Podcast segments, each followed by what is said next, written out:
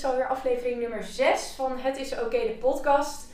Ehm, vandaag zit ik hier met Ricky. Ricky Frisse, welkom. Dankjewel. Ja, leuk dat je er bent. Leuk dat je wilde aansluiten in ieder geval. Zeker. En uh, nou, wij gaan het vandaag hebben over, nou ja, eigenlijk best wel een actueel onderwerp. Want uh, ja, in de huidige tijd en in de huidige situatie is voeding, sporten, bezig zijn met je lijf natuurlijk best wel een big deal. Ik denk dat iedereen daar tegenwoordig toch wel bewuster mee omgaat.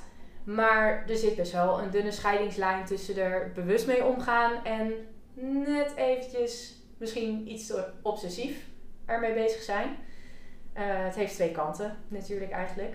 En ja, jij bent zelf ook bekend met beide kanten van dit aspect. Ja. Tot op zekere hoogte.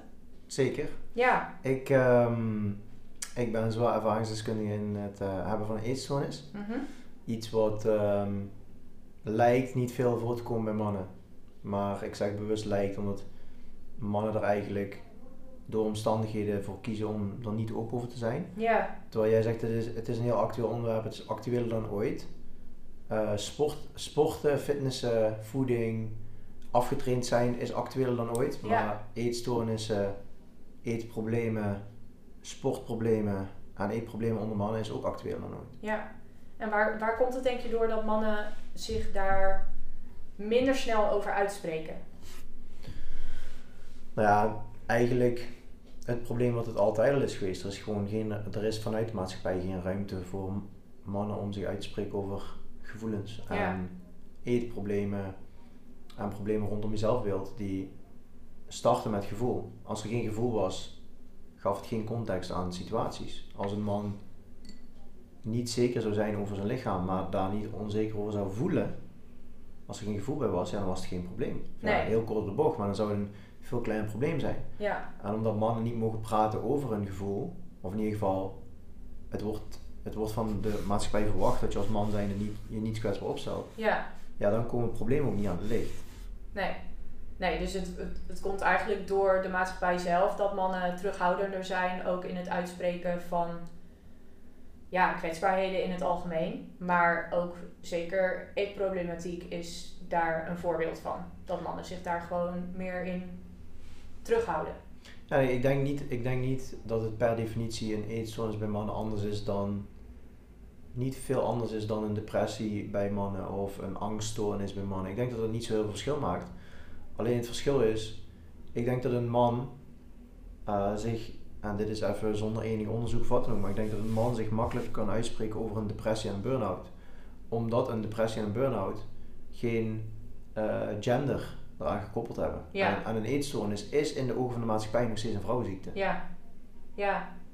En is dat dan gekomen meer door, ja, doordat het meer aan het licht is gebracht bij vrouwen? Of dat, ja, toch over het algemeen vrouwen daar opener in zijn en dat eerder uitspreken? Nou ja, de, de verhouding anorexia vrouw tot mannen staat volgens mij nog op dit moment 1 tot 10. Dus 10% is man, 90% is vrouw. Ja.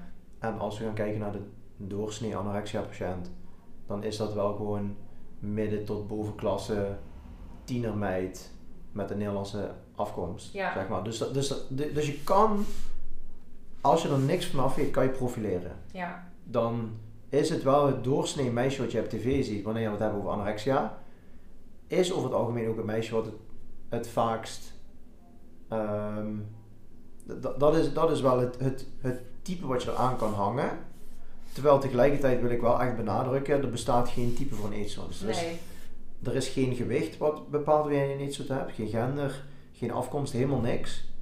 Maar er is wel een groep oververtegenwoordigd, zeg Ja. maar. Dus ik begrijp wel ergens waar het vandaan komt. Het is een beetje stereotype, Ja. misschien zelfs. Maar dan hebben we het dus alleen over anorexia. Bulimia is er al iets meer verdeeld, maar bij binge-eating, en dat is de eetstoornis die ik heb gehad, eetbuisstoornis, oftewel bulimia zonder het compenseren, dat is bijna verdeeld. Dat is ongeveer 40-60. Ja, Maar hoe vaak, hoor je, hoe vaak hoor je een vrouw met eetbuien? Nou, best regelmatig. Hoe vaak hoor je, hoor je een man met eetbuien? Ja. Gewoon nooit. niet.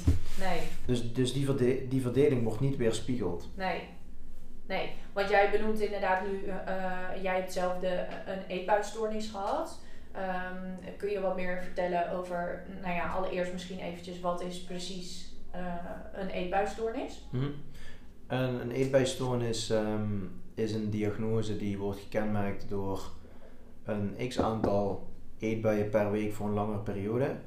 Ehm, daarbij zijn een aantal kenmerken belangrijk. Dat iemand zijn levenskwaliteit omlaag gaat, oftewel de stoornis heeft impact op andere facetten van het leven.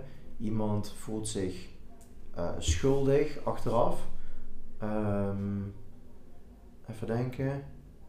Uh, iemand heeft cont ervaart controleverlies. Dat is een heel belangrijk, omdat het echt gaat over dat je het gevoel hebt dat jij op dat moment niet in staat bent om de situatie te veranderen. Dus jij moet voor je gevoel eten. Ja. En het eten aan zich wordt geclassificeerd als veel sneller dan normaal. Binnen, binnen twee uur tijd een extreem grote portie, dus vanaf 1500 calorieën of meer binnen dat tijdsbestek. Er wordt alleen gegeten um, ja, en er wordt heel snel gegeten. Dat zijn eigenlijk de kenmerken ja. van. Ja, want jij benadrukt ook wel um, in het begin van je uitleg dat het echt wel gaat om een langere periode. Want mhm. wat is nou inderdaad een beetje het verschil tussen af en toe gewoon even vreten omdat je er zin in hebt, of echt inderdaad een eetbuisstoornis hebben? Um, het, het, het, groot, het belangrijkste is die controleverliesfactor. Dus op het moment dat iemand, um, als, we, als we voorbeelden gaan benoemen, je kunt bijvoorbeeld, stel als je een avond met je maten bent en uh, er wordt uh, gedronken of wiet gerookt waarvan we weten, oké, dat is wel een stimulator voor trek. En je bent of stoned of bezopen en je bestelt een kapsalon en een groot friet en, en, en een ijsje en je bent daarna misselijk, ja, dat is, geen, dat is niet een probleem. Dat is gewoon, je, je bent in die situatie onder invloed en onder invloed maak je keuzes die je misschien anders, anders niet had gemaakt.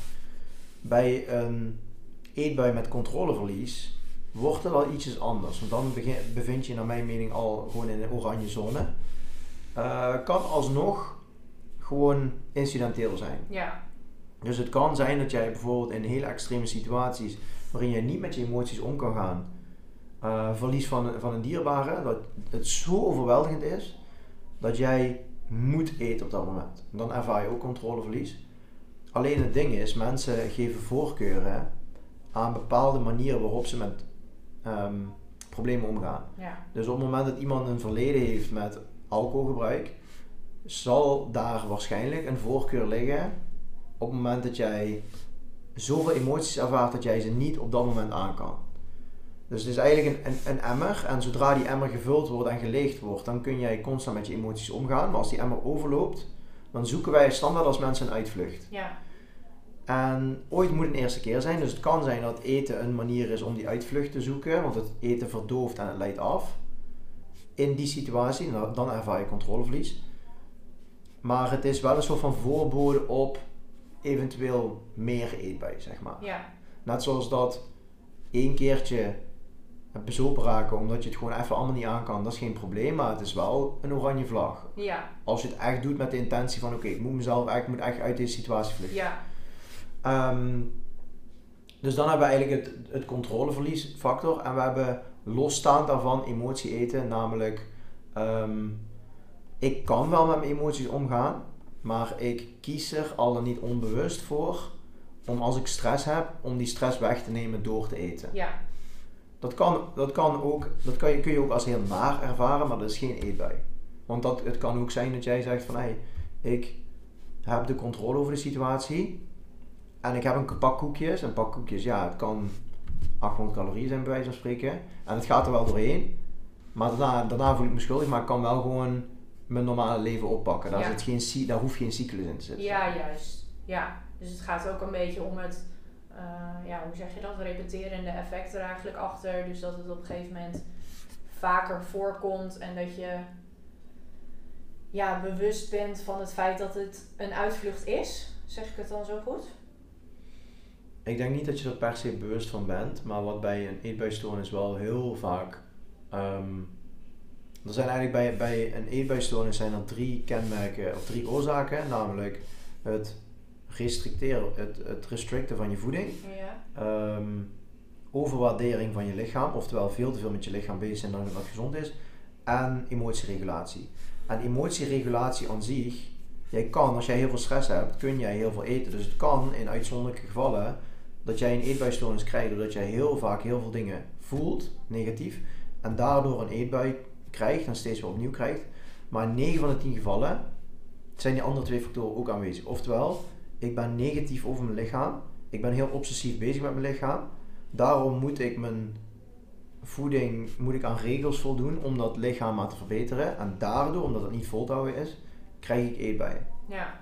Dus dat zijn wel twee factoren die heel vaak daarin meespelen. Ja, en zo wordt die spiraal eigenlijk alleen maar negatiever en blijft er op een gegeven moment ja, in, in hangen en, en verergert het eigenlijk alleen maar. Ja, het begint eigenlijk met ik realiseer me dat ik negatief, een negatieve kijk heb op mijn lichaam. Ehm, wij als mensen zijn heel erg goed in het zoeken naar bevestiging. Dus wij willen constant bevestiging. Oh ja, ik ben negatief over mijn lichaam. Ik zie er niet uit. Ik ben lelijk. Ik ben dik. Oftewel, dan maak je de belangrijkheid van je lichaam ook nog eens veel groter. Ja. Dan kom je dus tot de conclusie. Als ik ga sporten en als ik op mijn voeding let, dan kan ik mijn lichaam aanpassen. Niet wetende dat het beeld wat jij van je lichaam hebt losstaat van je lichaam. Want dat is wat wij als maatschappij doen. Je bent ontevreden over je lichaam, dus ga maar afvallen. Ja. Dan doe je dat op een manier die helemaal niet objectief is. Want als jij je lichaam haat of echt lelijk vindt, ga je niet denken, oh, ik ga op een gezonde manier diëten. Nee, je wil gewoon zo snel mogelijk van het lichaam af. Ja. Dus dan ga je op een manier eten die helemaal niet vol te houden is. En dan hebben we niet alleen dat negatieve lichaamsbeeld wat ervoor zorgt dat jij uiteindelijk eetbuien krijgt, maar ook honger, uh, niet goed kunnen slapen, niet voor jezelf zorgen. Allemaal, allemaal met als doel zo snel mogelijk af te vallen, maar dan krijg je weer een eetbui. Achter die eetbui zit weer heel veel schuld en schaamte. Waardoor je eigenlijk de conclusie trekt, oké, dus morgen moet ik nog beter mijn best doen. En zo hou je die cyclus in stand. Ja. ja, want was dat voor jou inderdaad ook echt op die manier aan de orde? Hoe, hoe, hoe, zag, hoe zag dat er bij jou er ongeveer uit? Nou, ik, um, ik heb uh, altijd wel een beetje een buikje gehad en op een gegeven moment wel echt overgewicht. En toen ben ik in een jaar tijd ben ik, uh, eh, 30 kilo afgevallen. En, Niet op een hele gezonde manier, denk ik. Ja, het ligt er maar net aan hoe je gezond bestempelt. Ja, maar wel, ja. wel gewoon het klassieke voedingsschema en heel veel cardio doen. Juist, niet op een duurzame manier. Dat is dan een betere Nee, ja, precies. Ja, precies. En dat was een traject van een jaar met een coach. En die coach die zag ik elke maand. En er werd vetpercentage gemeten. En er werd er gezegd wat je met je voedingsschema moest doen. En we mochten één klassieke cheat meal per week. Ja. En ik viel wel gewoon constant steeds af. Maar hoe meer ik afviel, hoe meer die cheat meal uit de hand liep. Ja. Wat logisch is, want je lichaam krijgt ook meer honger, steeds meer honger. Um, en toen, na negen maanden, uh, negen van de twaalf maanden, of acht van de twaalf maanden of zo, um, kreeg je een keuze of je gaat nu kiezen voor een, een bodybuilding wedstrijd of je gaat een fotoshoot doen, of in ieder geval meer voor jezelf, zeg ja. maar. Ja. En ik had de laatste maand, had ik al zo vaak een eetbui tijdens die cheat meal. Daarbuitenom niet. Daarbuitenom, ik kon gewoon letterlijk de hele week het voedingsplan volgen. Maar als ook maar iemand tegen mij, als mijn coach ook maar één keer zei je mag van afwijken, was het gewoon het hek van de dam. Ja. Dus ik dacht, ik doe die bodybuilding wedstrijd, want ik moet die stok achter de deur hebben. En als je in zo'n slip op een podium staat wat duizenden mensen te kijken, ja, geloof maar niet dat je het gaat verneuken. Nee. Dat doe je niet. Nee. Dus ik daarvoor gekozen. Um, toen dat tijd ook wel echt wel het idee van, oh, ik heb een, een passie voor de sport. Niet per se passie voor het podium, maar wel een passie voor de sport bodybuilding. Um, dus daarmee doorgegaan. En toen, twaalf weken lang, kreeg ik geen cheat meals en echt een, een zwaar uh, calorietekort gezeten. Um, en dat ging in principe wel prima. Natuurlijk, ik had super veel honger, ik had super veel trek. Ik kon niet meer naar Netflix kijken, want ik kon me niet concentreren. Maar als 24 Kitchen op tv was, kon ik, kon ik kijken. Dat was echt, dat was echt sick. waarom, waarom kon je daar dan wel naar kijken? Gewoon omdat het om eten draaide? Het was, het was echt heel satisfying om naar eten te kunnen kijken. en vond je dat dan niet juist confronterend omdat je het niet zelf kon eten? Nou, het, het niet kunnen eten was zeg maar... Um, het was gewoon echt geen optie om iets te eten. Uh, ik probeerde wel meer groente te eten en, om mezelf een beetje op te vullen, maar ik kon het gewoon echt niet eten. Dat was echt in, in mijn hoofd geen optie. Ik heb nooit een eetbui gehad in die drie maanden. Nooit iets buiten mijn schema gegeten. Nooit. Maar ik zocht een bepaalde voldoening in. Um, ik kan inspiratie opdoen. Of ik kan iets te eten kopen voor iemand anders. Of ik kan eten kopen voor mezelf voor na de wedstrijd. Dus ik had ook zo'n doos met alleen maar Snickers Ja, erin en Ja. allemaal shit. Dus dat, Post-competition box. ja, dus dat, Ja. Dat, dat gaf allemaal wel een soort van eh, kleine voldoening of zo. Maar ik maakte mezelf wel helemaal gek. Want ik had toen een, een maat van mij die ook die wedstrijd deed. Die had gewoon twee banen en die deed een master in die competition prep. En die had echt bijna nergens last van. Maar dat was omdat hij de hele dag bezig was. Ja. En ik had de hele dag tijd. Ik had mijn training. Ik werkte nog een beetje erbij. Maar ik had mijn training. En verder helemaal niks op Nee. de dag. Dus je denkt continu aan eten en... Alleen maar. Ja. Ja. Ja, heel heftig. Maar dan heb je natuurlijk hè, al die restricties en je hebt je wedstrijd gehad. En dan? Nou, nou, nou, dan sta ik op die wedstrijd. En dan denk ik, oké, ik ben echt helemaal shredded. En ik was altijd, ik was altijd heel erg gefocust op mijn vetpercentage, omdat ik een beetje een dik, ik voelde me altijd een dikketje vroeger. Ja, Ik was veel minder gefocust op spiermassa. ja, Veel meer op dat, op dat sixpack. En toen stond ik daar en dacht ik van, oké, ik heb wel wat zelfvertrouwen gekregen hiervan. Maar alsnog wel zo'n stemmetje in me van, oké, maar ja, je hebt wel veel te weinig spiermassa. Dus er was best nog wel wat kritiek in mezelf aanwezig. ja. Alleen nu shifte de kritiek gewoon. Nou ja, precies. Maar je was Ja. nog steeds niet fysiek goed genoeg voor jezelf. Nee, precies. Nee. precies. Het, wa- het was niet dat ik daar nu mijn rust in kon vinden. Nee. Ehm, nou, toen was de wedstrijd afgelopen. En toen zeiden die coaches eigenlijk van oké, komende maand, want het was december, ga je toch weer normaal eten en eh, met kerst en noem maar op. We gaan nu geen voedingsschema voor je maken. Er is geen plan na die wedstrijd. Als je echt het nog een keer wil, dan kom je in januari maar terug. En eh, feestdagen gehad, noem maar op. En na de feestdagen dacht ik, oké, ik was een paar kilo's aangekomen. Ehm, ik kon ook best wel lacherig doen over het feit dat ik eet bij je had. Want ik had bijvoorbeeld kerstvakantie. En dan stond ik een keertje om tien uur s ochtends op. En dan maakte ik havermout met hagelslag, Oreo's, Nutella, allemaal erin. Ja. Echt een ziek bord. Met denk ik alleen al gewoon bijna 2000 calorieën. En, maar omdat ik nog best wel een goede shape had, kon ik er een beetje lacherig over doen. Want ik ging, ja, ik ging trainen en dan kwamen mensen, oh ja, hoe gaat het nu? En dan zei ik, ja, vanochtend in dit gegeten, kan je daar een beetje om lachen. Ja. En toen in januari dacht ik, ah weet je wat, iedereen is ook weer gemotiveerd. Ik ga gewoon meer meedoen, want deze shape wil ik behouden en dan wil ik gaan bouwen. Maar toen bleven die eetbuien. Ja. Ze bleven maar gewoon door. Ik kon, ik kon niet meer dedicated zijn. En toen ben ik in twee maanden tijd ben ik 20 kilo aangekomen. En er zat echt bijna geen spiermassa bij. Dus ik was eigenlijk waar ik een jaar voor gewerkt had, was ik bijna, had ik bijna weer helemaal te, teniet gedaan. En toen heb ik uit paniek, en zie je, achteraf zeg ik paniek, maar toen zag ik dat niet, heb ik gezegd van weet je wat, ik ga gewoon in september weer een wedstrijd doen, want dan heb ik weer een stok achter de rug. Ja, heb ik weer een doel. Juist. Ja. En ik dacht dat ik het echt vet vond, dat ik het echt nice vond. Terwijl het eigenlijk gewoon een uitvlucht was. Ja, Ja. En toen ben ik in die zomer, in december heb ik die wedstrijd gedaan. En toen in de zomer ben ik verhuisd naar Nijmegen om voeding en diëtetiek te gaan studeren. Achteraf ook zo'n gevalletje van Ja. Ja. eh, mezelf helpen, zeg maar. en toen in de zomer viel mijn hele sociale kring weg. Want ik ken niemand in Nijmegen. Ik woonde niet meer thuis. Dus ik kon al, alles zelf doen. En ik had ook geen huisgenoten. Dus mijn hele leven ging alleen maar uitzien als na, na de zomer naar school gaan. Werken bij een Basic Fit s'nachts. ja. Ik werkte toen s'nachts. Overdag naar school, s'nachts werken, tussendoor trainen. En hier en daar een paar uurtjes slapen. Ja, en of echt weinig eten, echt gewoon 1000 calorieën eten. Of eetbuien. En dat ging maar door en door en door. En eigenlijk mede door dat slaaptekort. Dat ik gewoon soms hele nachten bij Fit had gewerkt. Een half uurtje kon slapen en dan een hele dag colleges had. En dan van mezelf moest gaan trainen. Dat heeft me zo erg opgebroken dat ik op een gegeven moment kon ik gewoon niet meer. En toen toen ben ik in één keer gaan, eh, gaan, toen heb ik een klap gekregen en toen dacht ik van ja, dit, dit kan gewoon niet meer verder. Nee. En toen heb ik eigenlijk, eh, ben ik voor behandeling gegaan, Ja. voor mijn eetstoornis. Vond je dat moeilijk om hulp te zoeken daarbij? Nou ja, als ik kijk dat ik zeg maar, ik heb acht maanden, acht, negen maanden echt zware eetbuien gehad.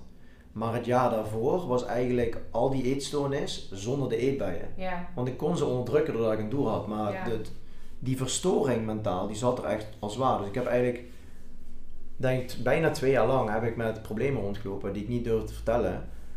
En er, er heeft gewoon, ik heb gewoon een klap moeten krijgen voordat ik Ja. het kon. Ja. Ja, en dat is helaas vaak met best wel veel dingen natuurlijk in het leven. Dat je pas op het moment dat, dat je echt uitgeteld bent en echt die flinke klap krijgt, dat je dan pas ergens aan toe durft te geven eigenlijk. Want je benoemde net ook van uh, het stukje een beetje, een beetje lacherig zijn eigenlijk als het ware. Um, met met, met uh, nou ja, zo'n grote ootbol met hagelslag, uh, Oreo's, alles erop en eraan. Denk je dat dat door er lacherig mee om te gaan, dat dat ook een beetje een soort van kopingsmechanisme eigenlijk voor jezelf is geweest? Tuurlijk, want um, ik, ik merkte dat ik het, en dat heb jij waarschijnlijk ook al gehad, dat op het moment dat je, um, je doet een, zo'n wedstrijdvoorbereiding en je verliest eigenlijk tijdelijk gewoon alle plezier voor de sport. Waarom? Omdat je zelf aan het uithongeren bent. Je gaat niet meer met plezier naar de gym. Ja. Gewoon helemaal niet meer. Je bent alleen maar gefocust op dat doel. Ja. En als je dan daarna weer meer energie hebt, dan krijg je ook weer je liefde voor de gym terug, zeg maar. Ja. Voor überhaupt het spelletje aan zich. Dus ik wilde gewoon lekker gymmen. Maar je kunt je voorstellen dat als je echt een, een, een havermoutbol van 2000 calorieën maakt en je moet daarna gaan trainen, ja, dat voelt echt... Ja, dat eet niet, uh, dat, dat traint niet lekker. Nee, precies. Het eet wel lekker, maar het traint niet dat lekker. Dat is nog zacht uitgedrukt, zeg maar. Ja. Dus elke keer zei ik, zei ik wel tegen mezelf, weet je wat, je maakt gewoon oats met whey en, en aardbei of zo en daarna ga je trainen. Maar elke keer om 8 uur s ochtends al, ja. kon ik mezelf niet meer inhouden. Nee. Dus dat lachrige, dat was zeker wel een manier om, het, om het, de pijn weg te lachen. Zeker. Ja. ja. En wat je inderdaad zegt van, nou ja, ik, ik heb zelf natuurlijk ook een wedstrijd gedaan. Bij mij um, ja, was mijn, mijn eetprobleem wel, ik heb zelf dan ook een eetprobleem gehad, wel op een iets andere manier. En dat was dan een paar jaar daarvoor eigenlijk. Mm. Dus ik vond de wedstrijd ingaan eigenlijk heel eng. Omdat ik dacht van, nou ja, ik wil niet terugvallen of iets dergelijks. Mm. Maar je merkt inderdaad wel van, ja, ja, je denkt inderdaad gewoon alleen maar aan eten. Want je zit in een energietekort en je hebt gewoon een gigantische stressprikkel op je lijf. En inderdaad, de doos met, met candy en alles erop en eraan, die staat al klaar voor na je wedstrijd. En binnen no time, ja, zit alles er eigenlijk weer aan waar je natuurlijk voor gewerkt hebt. En iedereen ziet het, behalve jij, zeg Ja, nou ja, dat, en dat, dat is denk ik ook het meest lastige, want je bent er zelf nog niet aan toe om het aan jezelf toe te geven. Gewoon omdat je nog in die fase zit en je zit er nog middenin. Dus dan durf je dat ergens nog niet helemaal te accepteren van jezelf of zo. Of je hebt zoiets van, ah nee joh, dat is bij mij helemaal niet aan de orde. Dat gaat niet om mij. Ja, nou ja, het is, het is gewoon vet eng om dat te moeten toegeven. Ja, ja. Want voor jou, jij gaf net ook aan van op een gegeven moment heb je eigenlijk je sociale kring opgegeven. Zagen zij het wel en gaven zij dat ook bij jou aan dat jij zoiets had van adios? Um, de eetbuien die werden niet begrepen thuis. Nee. Dus dat was eigenlijk, er werd wel gezegd het is niet normaal. Maar er, werd, er kwam nooit een stap achter. Dus ik heb twee kanten gehad thuis bij mijn ouders. Eén was um, dat als, en dat voorbeeld haal, haal, ik vaak aan als een soort van grapje, maar dan, had ik, dan moest ik van mijn coach acht eieren eten. En die had ik dan gekookt. En dan kwam ik thuis en dan moest die eten. En dan had mijn vader eentje gegeten. Ja. Maar we hadden wel nog rauwe eieren, dus ik moest gewoon even eentje extra koken. Ja. Maar ik finaal in mijn plaats Ja, ja, error. Dat, ja. ik gewoon, dat ik gewoon zes minuten later kon eten door hem. Ja. Dat was de ene kant. En de andere kant was, daar had mijn moeder allemaal dingen in huis gehaald voor het weekend, omdat ze zelf bezoek kreeg of zo. En dan was ze ineens weg. Ja, mijn broertje die snoept bijna niet. Dus het was wel weer altijd een rikje van, ja, kan je niet eens normaal doen? En je weet dat het ook voor andere mensen is, maar meer, en ik snap haar ook heel goed, maar meer vanuit een, een shame, shame kant. Zo van, kan je nou niet gewoon eens een keer normaal doen? Ja, nou ja, ik had niet het gevoel dat ik normaal kon doen op dat Nee. moment, maar ik wilde er ook niet over praten. Dus dat maakt de drempel om erover te praten nog groter. Want je voelt je echt gewoon eenzaam in je probleem. Ja. Je moeder haalt een pak stroopwafels. Jij weet dat het er ligt. Vervolgens kan je het gewoon echt niet laten. Er, er is een moedfactor dat, die, dat dat hele pak op moet. 12 fucking stroopwafels. Ja. En daarna, daarna heb ik gewoon meteen stress om te kijken, kan ik nog naar de supermarkt gaan om precies hetzelfde pak te halen om het te verplaatsen, om het uh, dan neer te leggen, Oh, zodat ik niet weer dat krijg, zeg ja, maar. jeetje. Dus het was inderdaad voor jou ook echt zo dat je eh, uit schaamte dan maar gewoon zo snel mogelijk weer een nieuw pak wilde halen, zodat zij niet, Ja, en soms kon er dat. niet achter kwam. Ja, en soms kon dat, en soms kon het niet. Wow. En ik kwam uit een dorp, want we hadden één supermarkt in het dorp ernaast liggen. In mijn dorp zelfs geen, geen supermarkt. Maar er was er eentje dichtbij en eentje was verder af. En als het dus van een merk was van, eh, weet ik veel, Aldi of zo, weet je wel. Ja. En ik moest verder rijden. En mijn, moeder, en mijn moeder kwam snel thuis, dan ging dat niet. Nee. En dan zat ik eigenlijk alweer te wachten van, oh ja. Of ze komt er vandaag dus achter. Of ik heb vanavond nog een kans om te halen. Maar ja, dat ging vaak gewoon alleen maar dat gezeik, zeg. Ja. Heb je het gevoel dat, ehm, dat je zo onbegrepen voelde eigenlijk in je thuissituatie, dat dat het ergens ook verergerd heeft? Weet je dat, die eenzaamheid die je voelde? Ja, tuurlijk was het anders geweest. Als, als, maar als je iemand in je omgeving had gehad die, die een eetstoornis heeft gehad, dan voelde je, tuurlijk voelde je je meer begrepen. Maar dat is niet iets wat je, dat, daar moet je geluk mee hebben, denk ik. Ja. Ja, en, en, en dan ook die openheid naar elkaar durven geven. Want misschien was er wel iemand in je omgeving, Ja, maar wist je gewoon niet, want die durfde het misschien ook niet te zeggen. Ja, precies. Ja, En mijn, mijn vader die, snapt, die snapt, snapte er niks van. Snapt er nog steeds niks van, maar dat is niet erg. Ehm, omdat hij er gewoon zelf nooit... Hij heeft, hij heeft überhaupt nog nooit in zijn leven eten laten staan. Omdat het misschien niet slim is voor zijn shape. nee, precies. Dus hij bijvoorbeeld, als hij bijvoorbeeld een... eh, als de dokter zegt, je hebt een hoge bloeddruk. Dan gaat hij zijn voeding aanpassen omdat het zo- zijn gezondheid is. Maar hij zal nooit iets laten staan omdat hij denkt, een kilootje meer of minder. Nee, Mijn moeder wel. Mijn moeder is, heeft, is heel vaak op dieet geweest en kan ook wel een beetje een stresseter zijn volgens mij. Maar mijn gedrag was zo extreem ten opzichte van normaal stress eten. Normaal stress eten is een blok chocola en dan nog, misschien nog eentje. En dan schrikken ervan dat je het niet kan laten liggen. ja. Maar bij mij was het echt bergen, zeg maar. Ja, dus dat was zo extreem dat zij ook dacht van ja, hier kan ik niks mee. Nee. Wat ik begrijp, wat ik heel goed begrijp. Nee. Heb je daar wel eens openlijk met haar ook een gesprek over gehad? Of vond je dat, kon je dat zelf niet? Nou ja, ehm, ik ben altijd een heel emotioneel kind geweest. En altijd heel erg naar mijn moeder getrokken. Mijn moeder die is heel emotioneel en heel zorgzaam. Mijn vader is wat, wat eh, killer daarin. Ja. Dus ik ben altijd heel erg naar mijn moeder getrokken. Maar de laatste twee jaar, zeg maar, voor mijn eetstoornis, konden ze niet echt meer contact met mij maken. De ra- niks raakte mij wat zij zeiden. Het was alleen maar, tussen, die band tussen ons was alleen maar frustratie. Ja. En toen ik brak, kwam ik eigenlijk gewoon huilend thuis met de bevestiging van mam, pap, ik, ik heb hulp nodig, want ik kan niet meer. Ja. En als je zo lang, zeg maar, zo'n afstand hebt gecreëerd tussen jou en je ouders, en je komt dan in één keer weer thuis helemaal gebroken, dan is er vanuit hun kant ook urgentie. Mhm. Zij zien dan, oh ja, het gaat wel echt slecht met hem, want anders zou je hier niet zo zitten. Ja. En dan is er wel begrip. Dus ik heb altijd wel, mijn ouders zijn wel altijd mijn vangnet geweest. Ja. Mijn vader is altijd mijn vangnet geweest, maar die heeft nooit begrepen. En toen ik mijn moeder had uitgelegd van, hey, luister, ik heb zo vaak die dingen opgegeten, maar ik kan gewoon niet anders. Ik heb echt een probleem. Toen was er, oké, oké, ik begrijp je enigszins, of ik ga in ieder geval mijn best doen om je te begrijpen, Ja. Maar we gaan nu wel gewoon hulp inschakelen. Ja. Ja, vind ik wel heel herkenbaar ook. Vooral dat, ja, in een ander soort situatie dan, maar inderdaad dat je zelf een soort van die schakeling moet hebben en dan kan je gewoon lekker bij je ouders terecht in dat geval. Hè. Die, die zullen je opvangen en die zullen je begrijpen en, en er voor je zijn.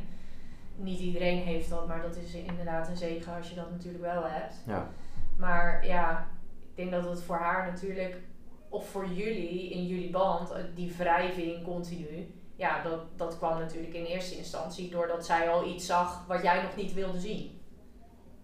ja, ja maar de, dus eh, inderdaad, een, eh, die wrijving kwam puur door een probleem met mezelf. Ja, Ja, ja. Daar, daar hadden zij geen aandeel in. Nee. Want En- alles wat ze zeiden was verkeerd. nou ja, precies. En zij konden niet prikken. Zij konden niet bij jou komen. Nee. En op een gegeven moment mo- moest je daar een soort van zelf op een hele harde manier achter komen voordat ze wel tot dat punt ook bij jou kwamen.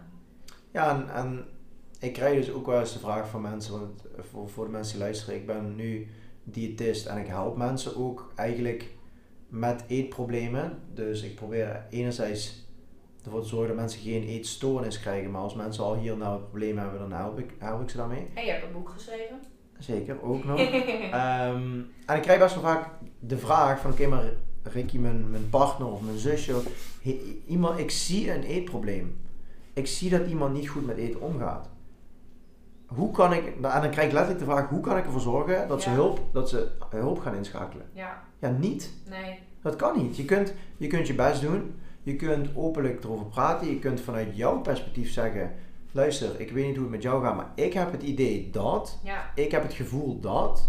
En als ze het vervolgens wegwijven, jammer maar helaas. ja. Ja, Ik, ik, heb er twee, ik heb er twee jaar over moeten doen om te beseffen dat het, dat het verkeerd ging. Ja. ja, en ik denk dat je als buitenstaander op zijn minst kan aangeven dat je er voor die persoon bent als het nodig is. En dat je een luisterend oor wil bieden. En je mag ook zeggen wat het met jou doet. Hè. Je mag best zeggen, als, als, als je dicht bij iemand staat, mag je best zeggen, dit baart mij zorgen. Ja, Dat gaat niet over jou, het gaat over mij, wat, wat het met mij doet. Wat jij daarmee doet, dat is aan jou. Maar je, je, kunt, je kunt niet voor iemand gaan staan en zeggen, ja, jij hebt echt een, een, een eetprobleem, want ik vind dit en, en, en dit. Het is niet aan jou om dat te zeggen. nee. Je kunt wel zeggen, het baart mij zorgen, want ik zie dat, ik zie dat, ik vind, ik vind een gezonde relatie met voeding dit en dit en dit. Dat zijn dingen die ik bij jou niet terugzie, dat baart mij zorgen. Ja. kan je zeggen. ja, precies. En dan kan je allicht op een milde manier de ander ja, een soort van laten nadenken misschien over hetgeen wat er gezegd is. Ja, laten nadenken wel, maar niet sturen. Nee, nee, precies. Want daar moet die persoon gewoon zelf achter komen. Ja. Precies. Want va- vanaf het moment hè, dat jij dus bij jezelf merkte van dit gaat de verkeerde kant op, ik heb hulp nodig, ik ga hulp zoeken. Hoe zijn die maanden daarna geweest? Hoe is dat proces daarna geweest? Bij mij heeft er eh, heel erg focus gelegen op zelfbeeld. Zeker omdat ik gewoon wel heel veel kennis had over voeding, hebben we, heb ik met psycholoog heb ik heel erg eh, op zelfbeeld gefocust. Ja, Ik was zo'n, ik ging naar een nieuwe, eh, naar een nieuwe school. Ik kende niemand. En dat, de eerste maand school was mijn piek eetstoornis voordat ik gediagnosticeerd werd. ja, Dus dat was gewoon heel heftig voor mij. Eh, ik ging naar school alleen al met gewoon überhaupt slaaptekort. Best wel vaak. Eh, doordat ik nachtdiensten draaide. Maar ik kwam of op school in, in een periode dat ik drie dagen elkaar echt super goed had gegeten. En dacht, oh weet je wat, ik ga een wedstrijd doen. Of ik had een eetbui gehad en ik schaamde me gewoon heel erg. ja, En als je zelf eetbui hebt, dan kun je aan jezelf zien dat je gewoon best wel wat vocht opslaat. Voornamelijk in je gezicht, want andere dingen kun je makkelijker bedekken, zeg Ja. Zelf zie je dat het meeste, anderen kunnen dat misschien zien. En ik zeg misschien omdat je het ook gewoon nooit zeker weet. Ehm, maar ik, ik had best wel veel, ik heb mijn hele leven al best wel moeite gehad met nieuwe sociale interacties. Ik ben heel erg zelfbewust en ik ben heel erg, kijk heel erg kat uit boom als ik iemand nieuws leer kennen. Ehm, maar dan ben je ook nog eens gefocust op je lichaam. Nieuwe omgeving plus gefocust op je lichaam. Ik droeg dan bijvoorbeeld een trui en eh, dan deed ik de capuchon op, deed ik mijn pet deed ik eigenlijk constant laag. Want als ik laag deed, dan hoefde ik niet Ja, in de ogen aan te kijken. Ja, oogcontact. Want zodra je oogcontact maakt, dan ga je ratelen, wat denkt iemand over mij? Ja, Eh, oortjes in, jas gewoon aanhouden en dan in, de, in, een nieuw, in een nieuwe klas gaan zitten, maar dan wel aan een tafel zo ver mogelijk van andere mensen af. En achteraf heb ik wel eens te horen gekregen van mensen dat ze dachten van dat ik eigenlijk een hele arrogante gast was, maar ja, dat was eigenlijk die social anxiety die voortkwam uit mijn eetprobleem.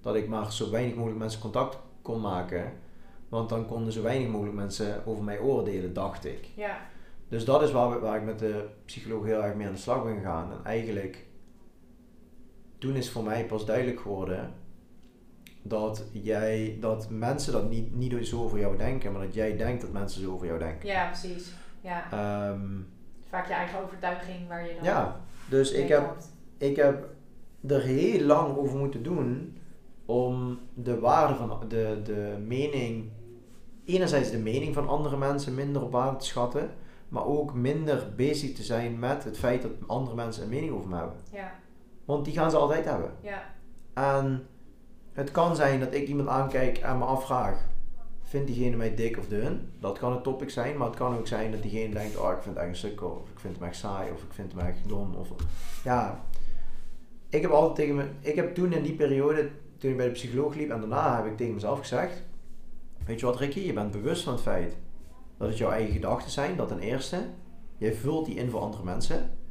Maar als mensen op een bepaalde manier kijken of iets zeggen of een bepaalde houding tegenover jou aannemen, als jij wil weten dat jouw overtuiging klopt, vraag het ze maar. ja.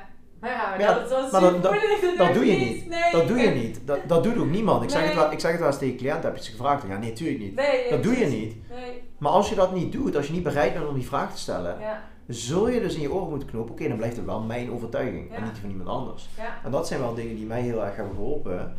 ehm, om vervolgens ook te, te ondernemen en met andere dingen bezig te zijn. Mensen hebben toch wel een mening. Ik heb vervolgens twee jaar na mijn eetstoornis bij, heb ik het verteld, heb ik het online gezet, heb ik tegen mensen verteld, ben ik in gesprek gegaan. En ik heb voornamelijk positieve reacties gekregen, maar ook negatieve. Ja, die, die, die, ga je, hou je. die hou je Ja. altijd. Ja. Ja. En in dat geval is het gewoon belangrijk dat je zelf overtuigd bent van hetgene wat je doet. En, en, Precies. en dat wanneer jij er klaar voor bent om het te delen met de buitenwereld, dat, dat je daar zelf achter staat. En dan maakt het eigenlijk geen reet uit wat Jan en allemaal van je vindt natuurlijk. Precies. Ja. Een van de belangrijkste dingen die ik geleerd heb was over, over dit topic, en dan kunnen we het over eten hebben, maar ook over andere dingen. Wat mij heel erg is opgevallen in die tijd voor mij, op het moment dat jij hetgeen waarvan jij zegt dat je het super graag doet, enigszins geïrriteerd, gefrustreerd of agressief gaat proberen te verdedigen, is het niet hetgeen wat jij heel graag doet. Nee. Mij werd altijd de vraag gesteld, ja maar Ricky, waarom doe je het? Ja, omdat ik het zelf wil. Ja, maar Ricky, waarom moet je altijd gezond eten? Waarom kan je niet eens een keertje gaan uit eten? Ja, je eten is slecht. Al, gelijk in die verdedigingsmodus. Als jij iets doet wat jij leuk vindt, en je doet het echt diep van binnen, je hoeft het niet, je hoeft het niet te verdedigen. Nee. Het is gewoon, oké, iemand vindt dat niet chill. Misschien zit ik er wel mee, ik mag ermee zitten, want ik zou het liefst willen dat iedereen chill vindt. Maar als jij niet chill vindt, oké, prima, maar ik ga wel doen wat ik noem. Ja, nou ja, dat. Ja, dat je niet het gevoel hebt dat je jezelf hoeft te verantwoorden, maar dat je gewoon zoiets hebt van, nou oké, mag jij vinden, maar... ja. Ik verantwoord mezelf alleen, Ja. omdat het een bedreiging was voor mijn eigen overtuiging. Ja, ja, ja. En inderdaad, omdat je op dat moment nog niet er helemaal aan toe was om aan jezelf toe te geven dat het een probleem was. Precies, ik wist het wel, maar ik heb het nooit hardop tegen mezelf gezegd. Nee, nee.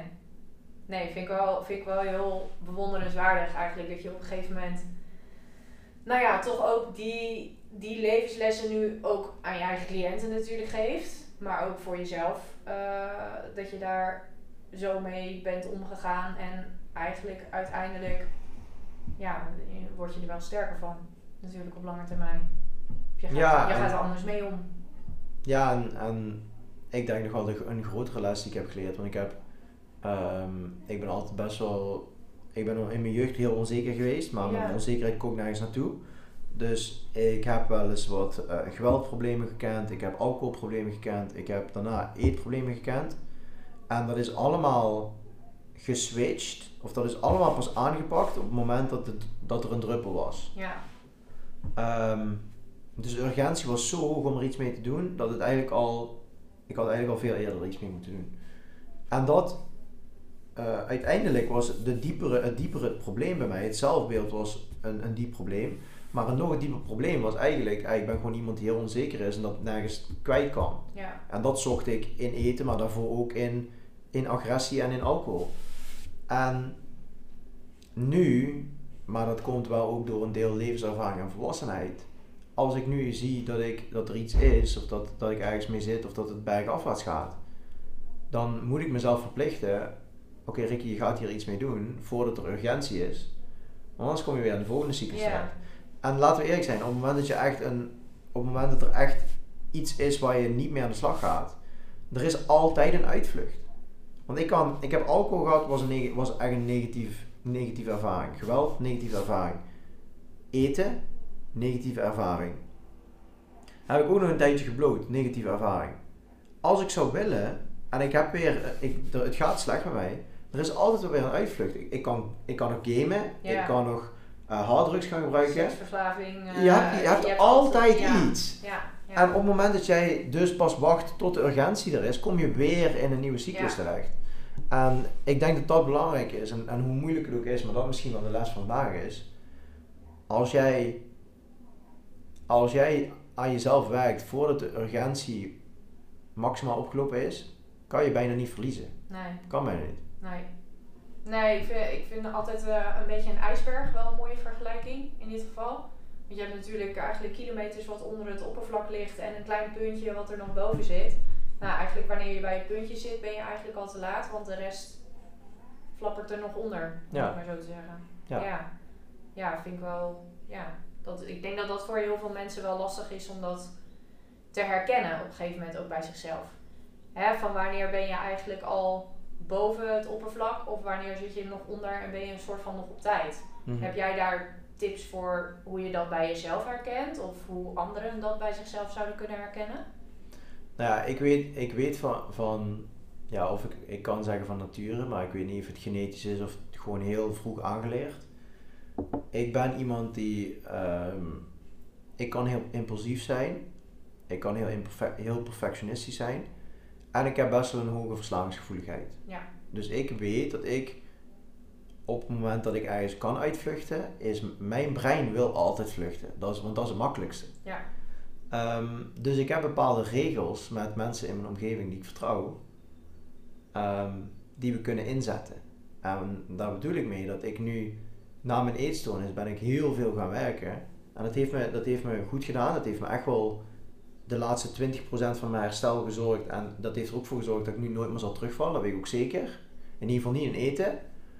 Ehm, maar dat werk, dat leidde op een gegeven moment wel tot werkweken van 70 uur. Waar ik dacht van ja, ik voel me super kut, maar ik weet niet waar het aan ligt, zeg ook, maar. ook weer een uitvlucht. Ook weer, ook weer een uitvlucht. Ja, Maar dan heb ik nu mensen in mijn omgeving die dat herkennen. ja, En mijn ego op dat, op, op dat gebied is zo laag dat op het moment dat een bepaalde mensen in mijn omgeving zeggen: Ricky, je moet nu echt even normaal gaan doen, moet ik gewoon mijn bek houden. Ik mag van mezelf Ja. dan niet, ik mag daar niet in meegaan. Ik mag niet de discussie gaan voeren.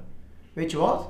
Het is, het is, zie het eigenlijk als een joker. Sommige mensen in mijn leven mogen een joker op tafel gooien en dan moet ik gewoon luisteren. ja, Omdat ik op dat moment weet, ik heb een blinde vlek en jullie zien die wel en ik zie hem niet. ja, En dat vind ik een heel belangrijk. Op het moment dat je jezelf herkent in bepaalde patronen en weet, je bent perfectionistisch of verslavingsgevoelig of heel impulsief, zorg dat je mensen in je omgeving hebt die, die jij vertrouwt, die jouw derde oog kunnen zijn. ja.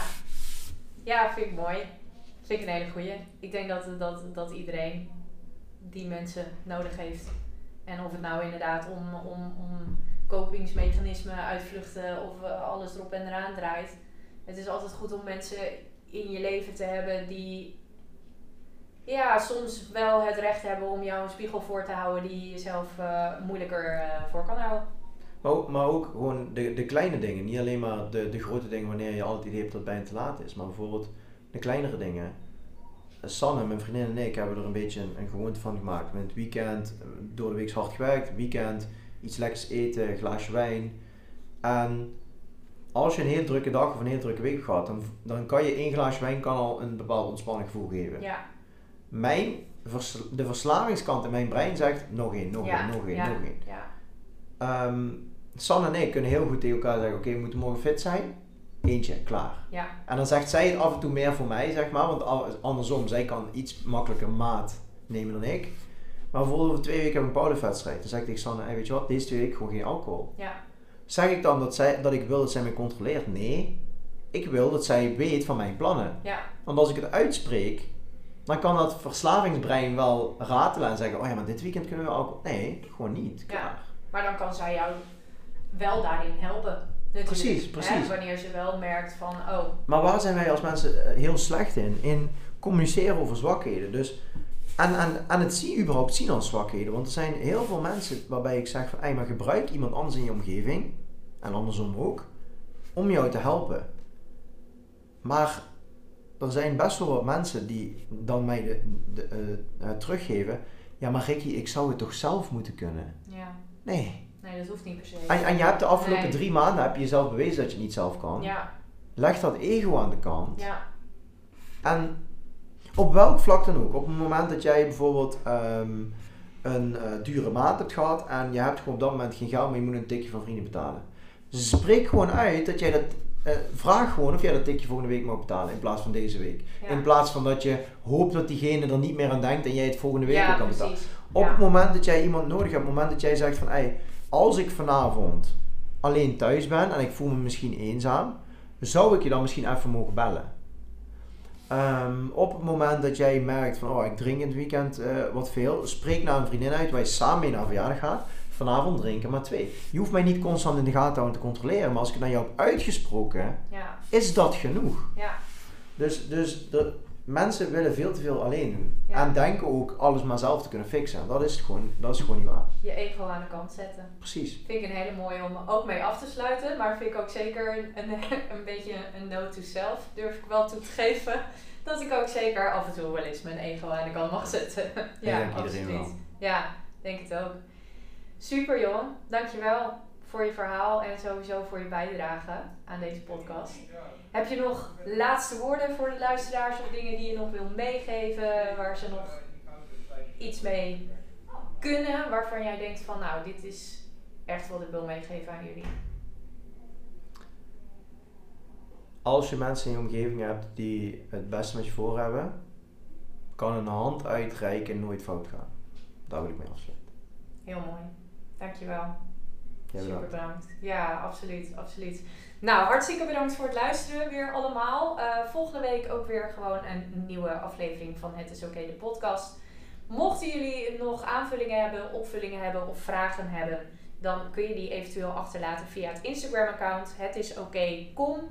En tot volgende week. En onthoud, het is helemaal oké. Thank you.